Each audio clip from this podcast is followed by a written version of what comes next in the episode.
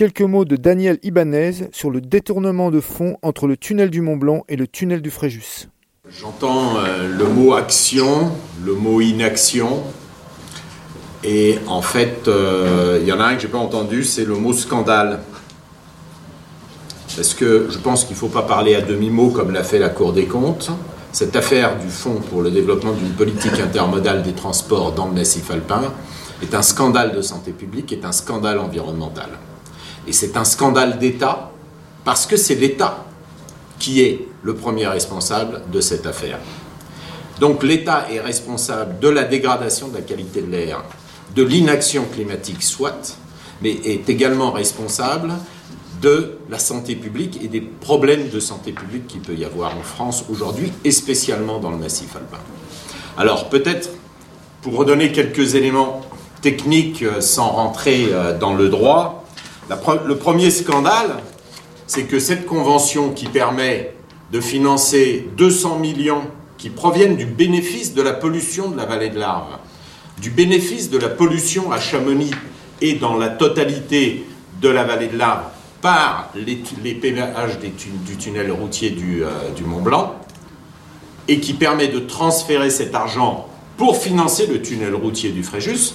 C'est une convention de juin 2012 qui est faite uniquement par des entreprises qui appartiennent à l'État et qui est confidentielle.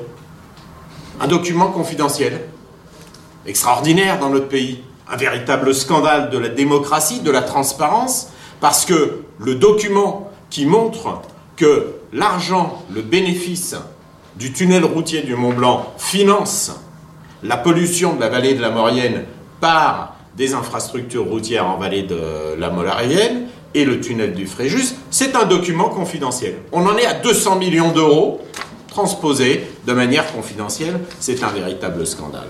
C'est un véritable scandale parce que le tunnel routier du Mont Blanc, peut-être les gens ne le savent pas, et le tunnel routier du Fréjus appartiennent tous les deux à plus de 90% à la collectivité publique.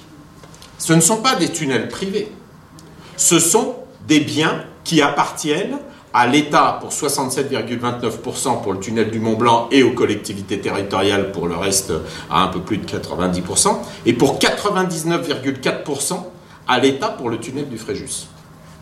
C'est un scandale parce que le président du tunnel routier du Mont Blanc et du tunnel routier du Fréjus est la même personne, M. Thierry Repentin, qui se prévaut d'être un environnementaliste et un défenseur de la santé publique et du climat.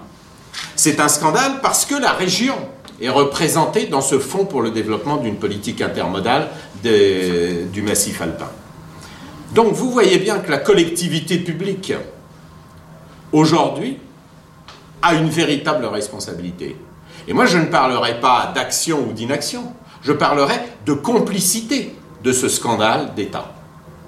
Parce que ceux qui se taisent savent ceux qui se taisent savent depuis plus de dix ans que chaque année, 20 millions d'euros passent de l'un à l'autre. Pour une raison très simple, c'est que j'ai ici un compte-rendu de l'Assemblée générale et le rapport financier présenté à l'Assemblée générale du tunnel du Fréjus, et tous les ans apparaît le fait qu'une subvention d'équilibre est versée par le FD Pitma pour 20 millions d'euros. Et je vous rappelle qu'au conseil d'administration, à l'Assemblée générale du tunnel du Fréjus, sont représentées bien évidemment les collectivités territoriales, les collectivités locales.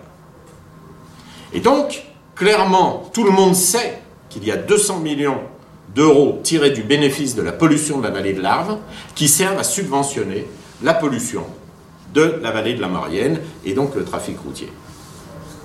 Donc ça, c'est un premier point.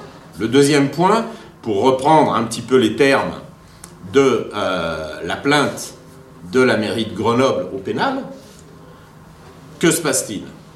Vous avez un établissement financier public qui s'appelle le Fonds pour le développement d'une politique intermodale des transports dans le massif alpin, qui est propriétaire donc depuis 2012 des parts du tunnel routier du Mont Blanc et des parts du tunnel, du tunnel routier du Fréjus.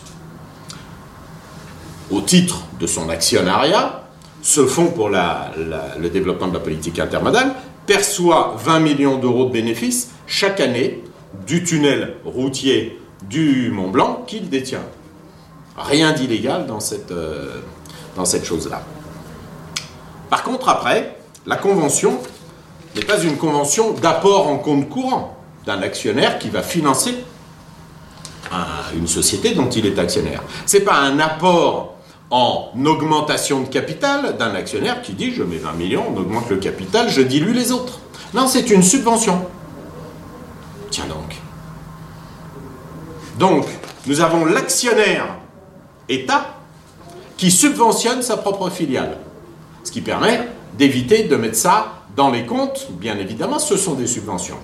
Le problème qu'il y a, et j'ai ici la composition du conseil d'administration, c'est bien évidemment les administrateurs du FD Pitmar ont des administrateurs communs avec le tunnel routier du Fréjus. C'est-à-dire que des administrateurs vont accepter le versement d'une subvention à la société dont ils sont eux-mêmes administrateurs. Et donc là, on a un vrai problème. C'est un scandale parce que ce fonds pour le développement d'une politique intermodale, et, je vous prie de m'excuser de parler un tout petit peu de droit, mais on est un petit peu obligé de temps en temps, a été créé par une loi et il se trouve donc aujourd'hui intégré dans le Code des transports. C'est l'article 1512 et suivant. Que dit cet article du Code des transports sur l'objet social du Fonds pour le développement d'une politique intermodale? Je vous le dis. Le Fonds pour le développement d'une politique intermodale des transports dans le massif alpin peut, pour l'accomplissement de ses missions définies à l'article précédent, notamment participer au financement des infrastructures des différents modes de transport. Des différents modes de transport. Deuxièmement, apporter un concours financier à l'exploitation de services de transport à caractère intermodal. Donc, différents modes de transport. Prendre des participations dans des sociétés intervenant ou bien dans les différents modes de transport, ou bien dans les transports à caractère intermodal. Depuis 2012, alors de 2002 à 2012, rien. D'accord? Pas un centime, rien ne bouge. Depuis 2012, 200 millions d'euros ont été transférés, environ 20 hein, millions d'euros par an, de la route vers la route. Est-ce que ça répond à la prescription du Code des transports sur les différents modes de transport et sur des modes d'exploitation intermodales? Évidemment, non. Et donc, c'est la raison pour laquelle, à la fois pour ce mécanisme de subvention illégal, puisqu'il est versé d'un établissement public où les administrateurs perçoivent au titre de leur mandat d'administrateur dans euh, le tunnel routier du Fréjus. Donc là, on a une première illégalité à notre sens. Et deuxièmement, parce qu'il y a un détournement d'objet social de ce fonds qui euh, n'est pas respecté. Alors moi, si j'interviens là-dedans, c'est parce que en fait, c'est moi qui ai révélé tout ça à partir de 2014 et qui a engagé des procédures à la fois au ministère des Transports, au ministère de la Transition écologique et devant le Conseil d'État, qui a renvoyé devant le tribunal administratif. Et donc, M. Lafin et euh, plusieurs personnes ont repris euh, ces éléments-là. Je dis ça et je vous ai donné cet euh, élément sur la mission légale de ce fonds, parce que j'ai lu que suite à notre conférence de presse il y a deux semaines à la mairie de Grenoble, M. Fournier et des élus de la vallée de l'Arve ont envoyé une lettre à M. Djebari. Je vais reprendre exactement la formulation de Patrick Mignola quand je lui avais parlé euh, d'intermodalité. Et je vais vous répondre, que ne l'ont-ils pas fait plus tôt? Comment ça se fait? Qu'ils attendent 2022 pour écrire alors qu'il y a déjà 200 millions qui sont partis Qui plus est, dans cette lettre, ils disent à M. Djebari, le ministre de l'Aviation, euh, il serait bien, le FD Pitma pourrait financer la ZFE, la zone de faible, euh, pour, euh, à faible émission. Parfait. Bah, c'est bête, c'est pas dans l'objet qui est dans le code du transport.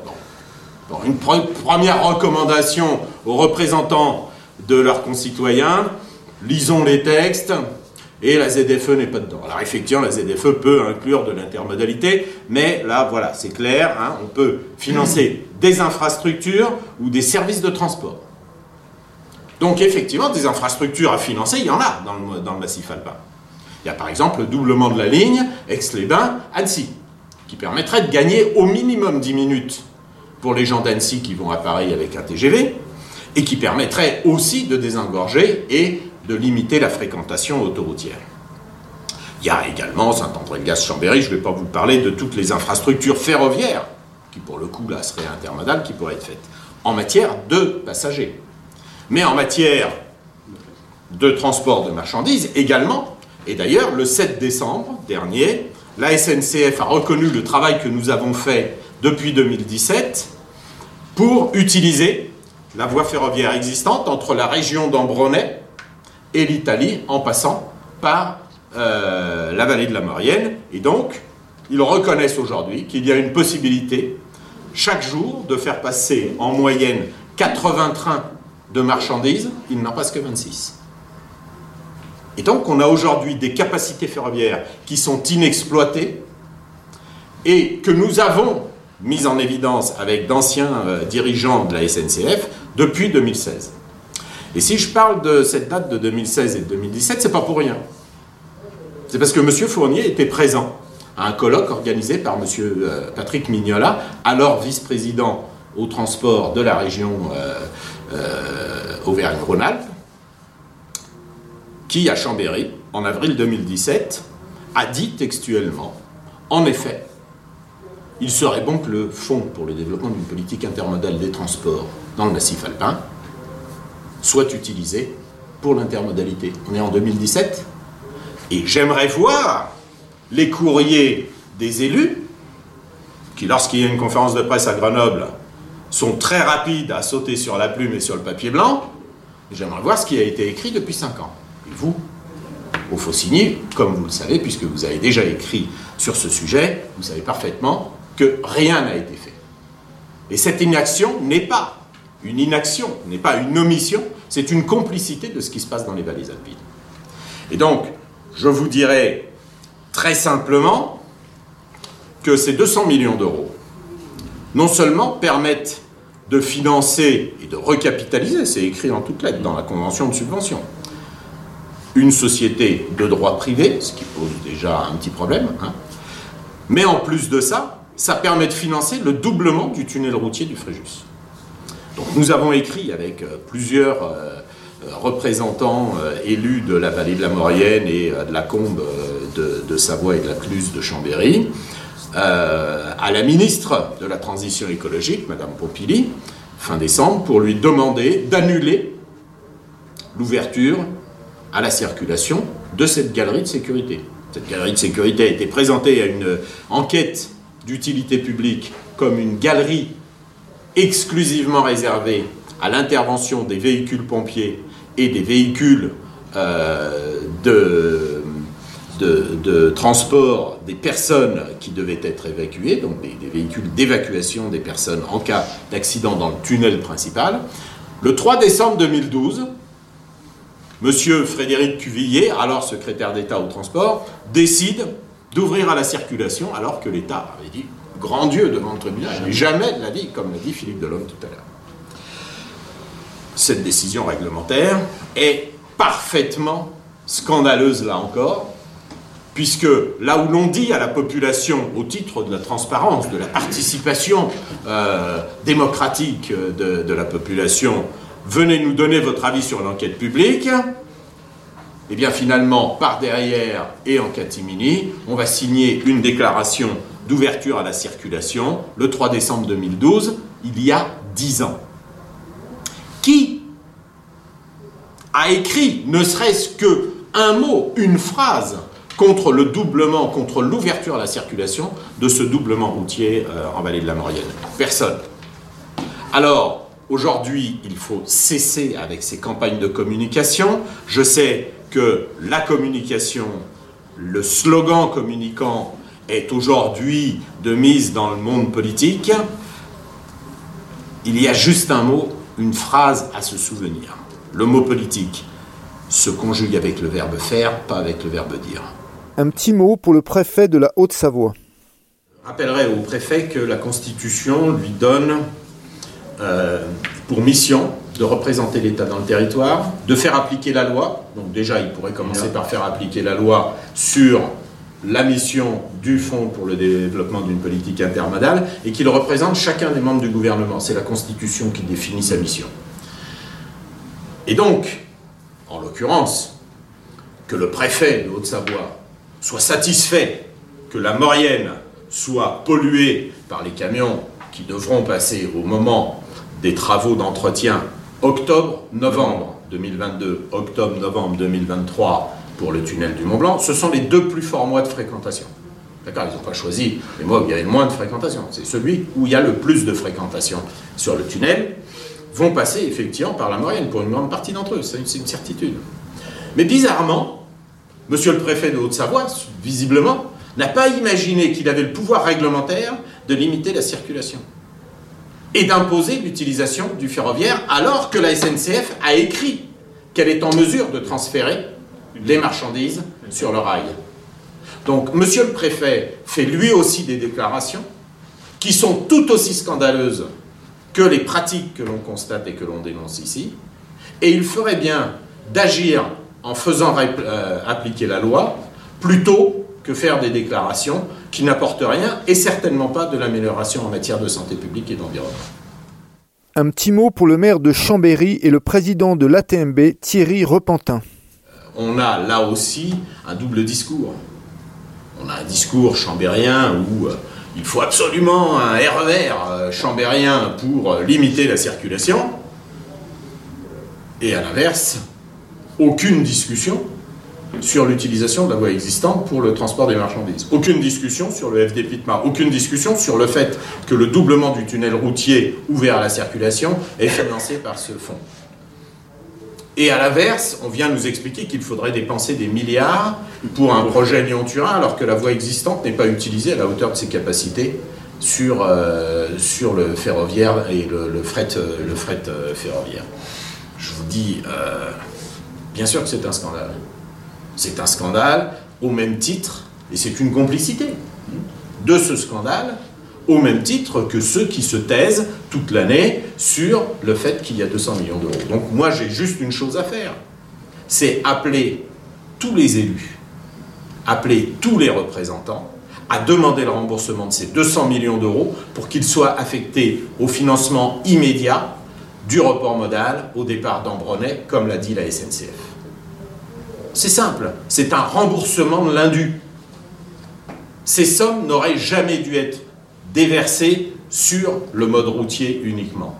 Pas un centime d'euro depuis dix ans n'a été versé à autre chose qu'à la route par la route, qu'à la pollution de la Maurienne par la pollution de la vallée de l'Arbre.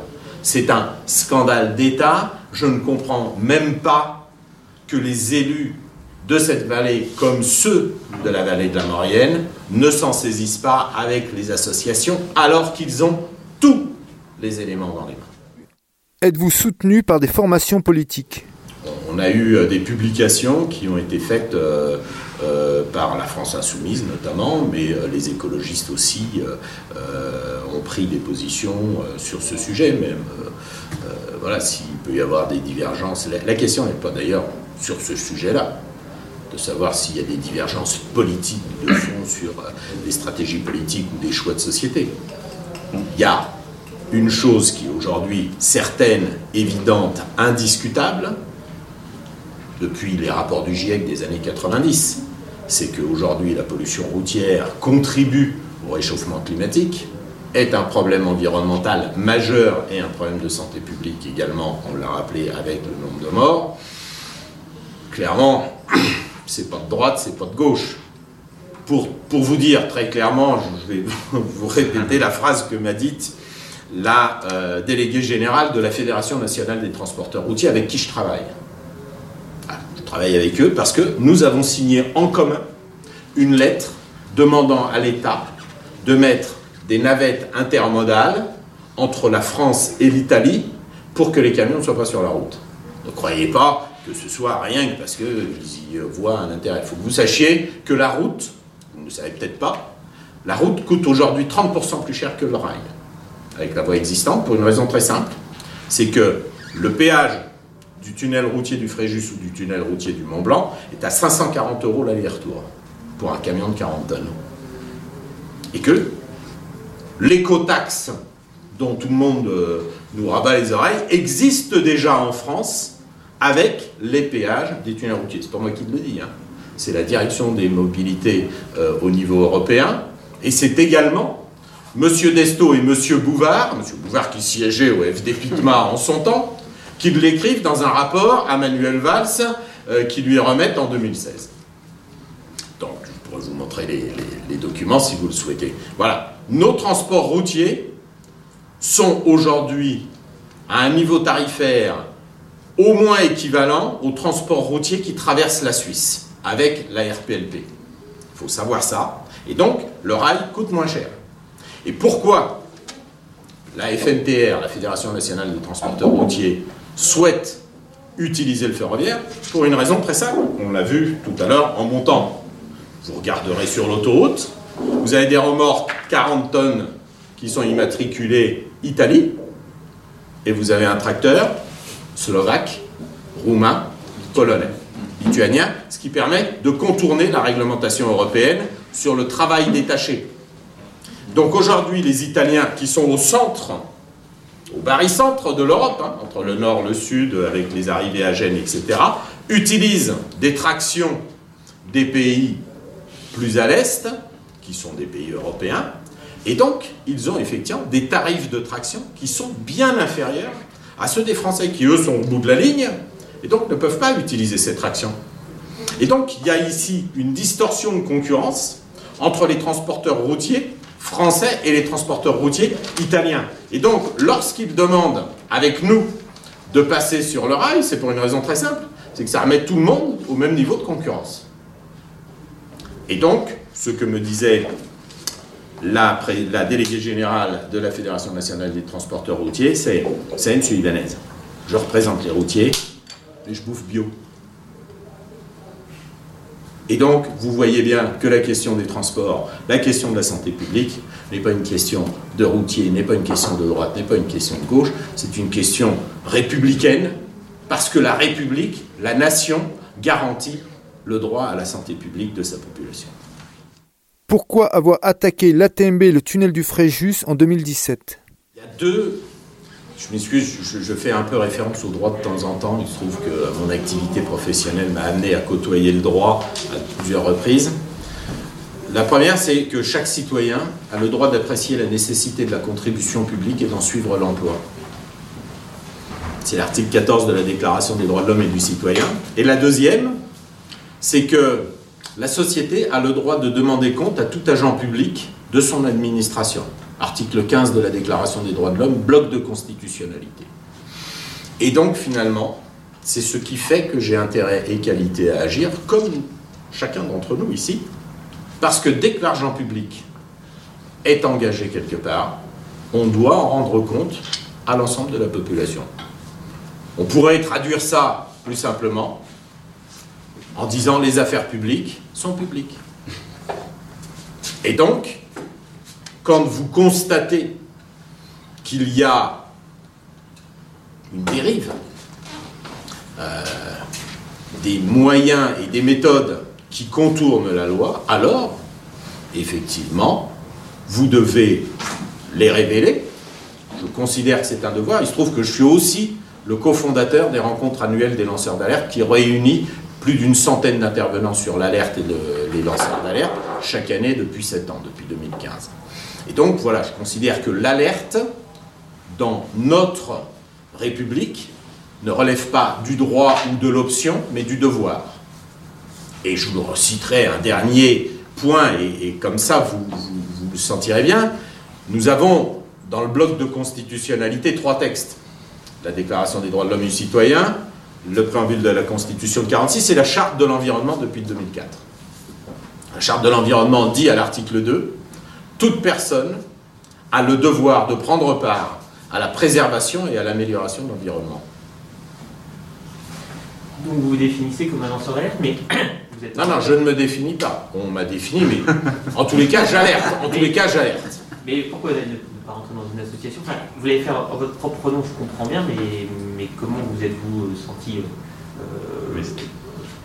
Je sais pas, investi de cette cause il y a un moment je, je, vous répondrai assez simplement sur le sujet. Cause vous êtes concerné directement, je peux vous habiter, enfin, oui, ah bah, oui alors, pourquoi, je, moi j'habite dans la j'habite dans la combe de Savoie, donc effectivement j'ai des camions qui passent euh, à peu près à, à 7 km euh, de là où j'habite, et donc euh, comme tout le monde, j'ai ça. Mais en fait, la question n'est pas comment vous vous êtes intéressé à ça, puisque tout le monde a le devoir de prendre part à la préservation de l'environnement. Tout le monde, chaque personne, c'est ça qui est écrit dans le texte fondamental de la République. La question c'est pourquoi ne sommes-nous pas plus nombreux? La vérité. Et, et, donc, je le fais, mais comme je le fais sur d'autres sujets, parce que quand je vois, quand j'ai le sentiment que le droit n'est pas respecté, eh bien, je considère que la citoyenneté, qui est l'exercice du droit fondamental en responsabilité, nous donne finalement le devoir d'alerter et le devoir d'engager, s'il y a besoin, des procédures pour être protégé par la loi, parce que la loi protège. C'est ça son premier rôle. Et donc, j'ai effectivement engagé aussi des procédures, mais pas, tout seul, hein, je ne suis pas euh, avec d'autres personnes sur, euh, par exemple, le fait que euh, lorsque les pesticides franchissent la limite de propriété de son utilisateur, eh bien, en fait, euh, ils portent atteinte au bien du voisin. Personne n'avait pris ça sous cet angle-là, nous, nous l'avons pris sous cet angle-là, et le Conseil d'État a trouvé que nous n'avions pas tort, le 26 juillet dernier. Mais donc, c'est simplement un investissement personnel, vous avez raison, qui pour les recours au tribunal administratif, je vous rassure, vous n'avez pas besoin d'avocat. Il faut juste savoir écrire. Mais vous avez une formation juridique La formation, comme tout, euh, c'est surtout de l'expérience, comme vous le savez. Pas comme tout citoyen, juriste. Hein. non, non, pas, tout citoyen, mais je veux dire, les gens qui s'intéressent au droit, en fait, vous savez, euh, j'ai donné hier une conférence à la fac de droit de, de Chambéry sur l'alerte des lanceurs d'alerte. Euh, des étudiants, j'en avais 200 devant moi, et c'est pas pour autant, c'est pas pour autant que, euh, qu'ils savaient, c'est leur expérience qui fera que ce seront des juristes. Donc voilà, j'ai aujourd'hui effectivement un peu d'expérience par mon activité professionnelle et, personnelle. Les Italiens sont-ils concernés par ce détournement? Euh, Les opérations financières ne concernent que les sociétés françaises. C'est-à-dire que vous avez deux sociétés dans ce GEIE. C'est ATMB ou c'est GEIE C'est ATMB. Le GEIE n'est pas une société française. Donc c'est bien ça. C'est l'ATMB. La, Les dividendes du GEIE qui vont à ATMB et qui repartent du coup. Alors, ce ne sont pas les dividendes, c'est la répartition des recettes. La répartition des recettes, pardon. La répartition des recettes qui vont à ATMB et qui euh, euh, basculent de l'autre côté. Et qui vont, qui vont générer un bénéfice d'ATMB, la société ATMB va donc être une société bénéficiaire et ces bénéfices sont distribués à son actionnaire, 20 millions d'euros environ euh, annuels, et cet actionnaire va les distribuer sous forme de subvention, et non pas d'apport en capital ou d'apport en compte courant, sous forme de subvention la société dont elle est également associée. Je dis ça parce que, ici même à Chamonix en 2017, en septembre 2017, vous vous souvenez que euh, Nicolas Hulot est venu avec Elisabeth Borne ici, et j'étais dans la salle de réunion où nous avons été reçus, je crois que c'était à l'école du ski français ou quelque chose comme ça, et euh, j'ai pris la parole pour dire à Madame Borne, qui était ministre des Transports à l'époque, écoutez, euh, au moins, faites au moins une chose ici. Annoncer que la TMB va financer l'intermodalité au lieu de financer la pollution routière de la vallée de la Marienne. Et elle m'a répondu, l'État joue son rôle d'actionnaire. Et donc, il apporte de l'argent à sa filiale. C'est faux. L'État subventionne. Vous voyez Ce n'est pas le rôle d'actionnaire là qu'on est en train de jouer. Le FD Pitma subventionne. Un actionnaire ne subventionne pas. Un actionnaire n'a que deux solutions en droit commercial privé soit d'apporter au capital, soit d'apporter en compte courant. Il n'y a pas d'autre possibilité. Pourquoi l'État ne fait rien? Alors, ça c'est une vraie question, mais c'est d'ailleurs parce que l'État n'agit pas que la CGIE est obligée de condamner la France sur son inaction climatique. C'est pour ça que le Conseil d'État condamne la France. Parce que, bien évidemment, qu'il y a un double discours sur la pollution. On l'a bien compris. Et on le voit ici concrètement. Finalement, c'est une illustration concrète de ce qui se passe. Je vous rappelle que vient d'être déclaré par le ministre euh, des Transports euh, le souhait de créer une nouvelle autoroute entre Poitiers et Limoges. Vous voyez, on est, on est bien aujourd'hui sur des investissements généraux qui sont des investissements routiers. On nous parle d'un serpent de mer qui s'appelle le Lyon-Turin qui va soi-disant sortir les camions de la route, mais j'attire votre attention. C'est que dès que vous sortez les camions de la route parce que vous les mettez sur le rail, ma position, notre position, c'est qu'on peut les mettre sur le rail existant et que ce n'est pas la peine de dépenser des milliards. Peu importe. Dès que vous sortez les camions de la route, vous mettez en faillite le tunnel du Mont-Blanc et le tunnel du Fréjus.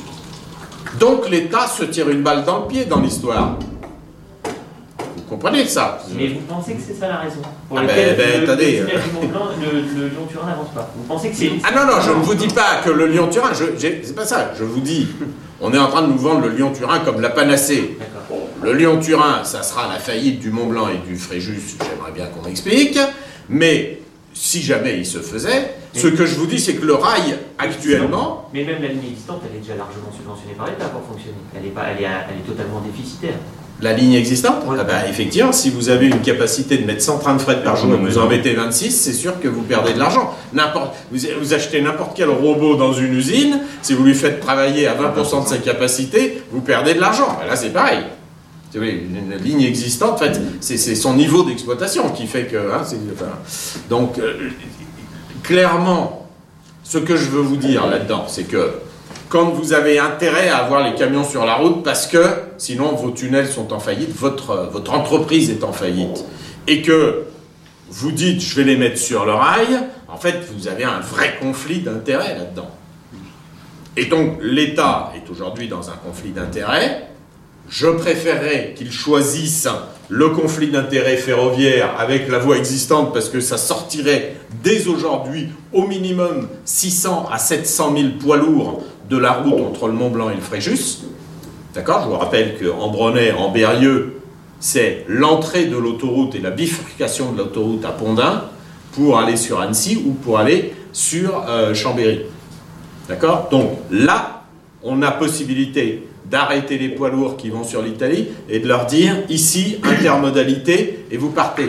Il y a une plateforme de 30 hectares qui est disponible à Ambronay, qui est à 3 minutes de la sortie de l'autoroute. C'est pas moi qui le, enfin c'est nous qui l'avons dit en 2017, mais c'est la SNCF qui le présente aujourd'hui à tous les comités de pilotage et qui nous l'a présenté aux associations et à l'Observatoire de la saturation le 7 décembre dernier.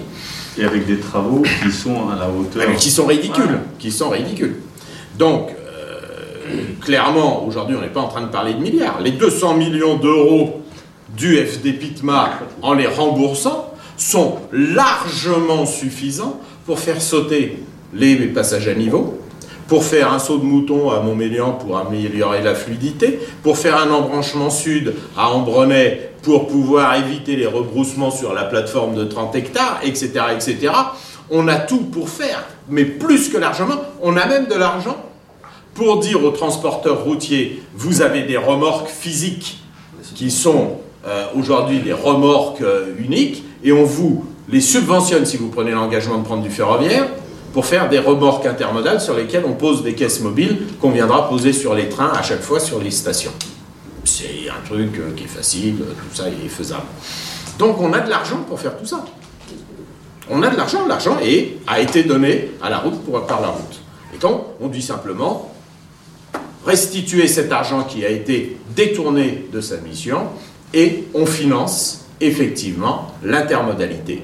De fait, il y aura des difficultés financières sur les tunnels routiers du Fréjus et du Mont Blanc, mais cette difficulté financière sera compensée par une amélioration de l'environnement, par une amélioration de la santé publique. Et donc, c'est un fonds de péréquation qui est fait avec la santé publique. Aujourd'hui, le choix qui est fait, c'est de conserver une rentabilité sur ces tunnels au mépris de la santé publique et de l'environnement.